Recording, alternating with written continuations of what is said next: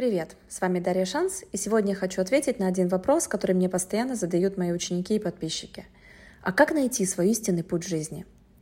И не менее любопытный вопрос, а существует ли он, этот единственный истинный путь? Окей, давайте разбираться.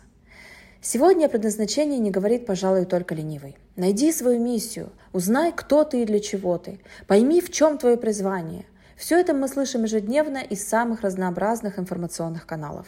А если задуматься, стоит ли оно, наше предназначение, того, чтобы потратить на его поиски не один десяток дней? Начнем с того, почему мы вообще склонны верить в существование некого предназначения, которое мы так рьяно стремимся отыскать. И здесь мне придется сделать небольшой экскурс в нейрофизиологию мозга. Как мы воспринимаем мир? Наш мозг получает многочисленные импульсы, которые стекаются в него из всех наших органов чувств. И на основе этих импульсов наш мозг создает слова и предложения для описания всех предметов и явлений, с которыми мы сталкиваемся. Логично, что мозг каждого человека будет придумывать свои истории, в кавычках, о том, как все устроено в этом мире. И они могут совпадать или не совпадать с историями других людей. Вспомните такую поговорку «Сколько людей, столько мнений».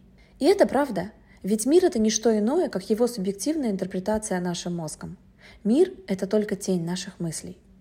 И давайте сейчас посмотрим на то, что лежит в основе поведения человека, который находится на низком уровне осознанности и не занимается работой со своим мышлением. Проще говоря, того человека, который не умеет управлять своим мозгом.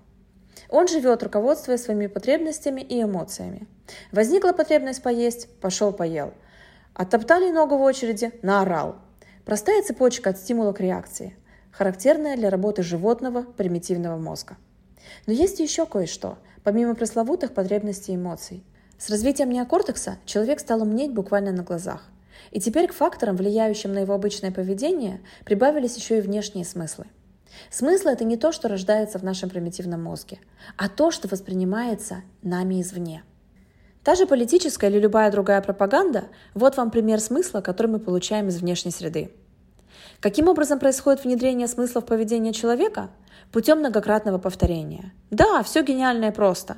Если 10 тысяч человек повторяют одно и то же 10 тысяч раз, это вполне может стать коллективной идеей общества.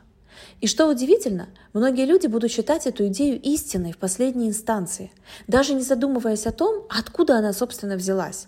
Итак, идея предназначения родилась в Индии, где, как вы помните, существовала система деления людей на касты – и чтобы низшие касты не роптали и не рвались вверха, людям на уровне коллективного сознания внедрили идею о том, что ну вот так вот звезды легли. И нет никакого смысла перечить судьбе, если тебе на роду написано быть неприкасаемым. Это низшая каста в Индии. Подвели под это дело твердую основу, внушили, что судьба одна и навсегда, и вуаля, новая коллективная идея предназначения увидела свет – когда сегодня вы слышите о предназначении, в голове сразу рождаются образы великой миссии, реализации внутреннего потенциала, служения миру и людям. Не знаешь своего предназначения, значит живешь как в темном лесу. Блуждаешь среди сосен и никак не можешь достичь желанной гармонии и счастья. Потому что ну откуда же ему взяться, когда твое предназначение – это тайна, покрытая мраком? Могу насчитать десятка три самых распространенных убеждений, связанных с темой предназначения. Например, предназначение – это единственно верный путь, который приведет меня к счастью. Если заниматься тем, чего от тебя хочет Вселенная, ты будешь купаться в лучах перманентного счастья. Если ваша работа вас утомляет, если у вас бывают периоды скуки от выполнения каких-то задач, дело плохо, вы идете совсем не туда, и жизнь ваша катится в пропасть. Знакомо такое? Бывают мурашки от мысли, что вот прямо сейчас вы заняты совсем не тем, а ваша великая миссия с каждым днем все сильнее от вас отдаляется. Если да, предлагаю расслабиться и выдохнуть. Вы абсолютно точно способны найти и гармонию, и счастье в любом деле, которое выберете для себя, и посчитаете его достаточно интересным, чтобы посвятить ему часть своей жизни. Ведь гармония и счастье не зависят от расположения светил на небе.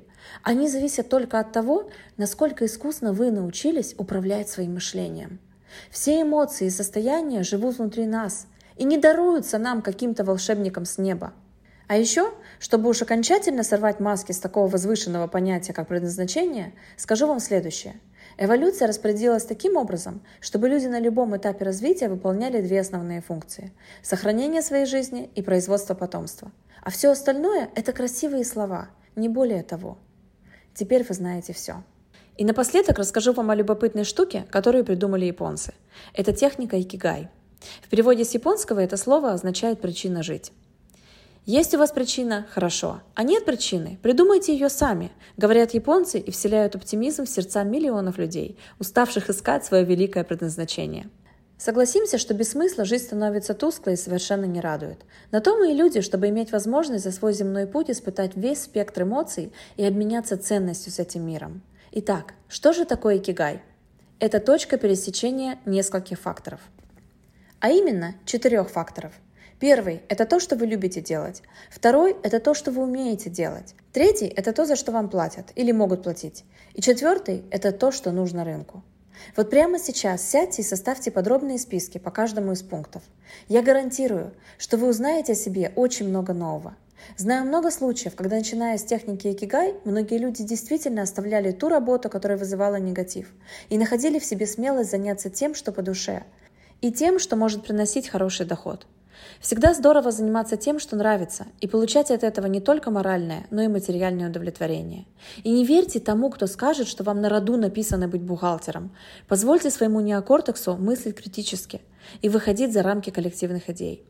Еще раз, когда вы отвечаете на четыре вопроса что я люблю делать, что я умею делать, за что мне платят и что нужно рынку, вы находите свое предназначение, потому что ваше предназначение находится на стыке ответов на эти четыре вопроса. Друзья, не надо убивать месяцы, чтобы найти то великое и единственное, что осветит ваш путь во мраке. Этот ответ уже есть внутри вас. Всего-навсего нужно выявить зону вашего гения – Предлагаю поработать над вашей зоной гения вместе в рамках обучения в школе трансформационного коучинга. Переходите по ссылке под этим аудиоуроком и заказывайте один из пакетов нашей распродажи, чтобы понять, что ваша жизнь прямо сейчас может стать на порядок более качественной. А лучше берите сразу два пакета. Один поможет вам выйти на новый финансовый уровень, а второй – обрести гармонию во всех сферах жизни. И если вам нравятся мои аудиоуроки, то, пожалуйста, прямо здесь на платформе оставьте небольшой отзыв. Я вам за это буду очень благодарна. С вами была Дарья Шанс. Пока.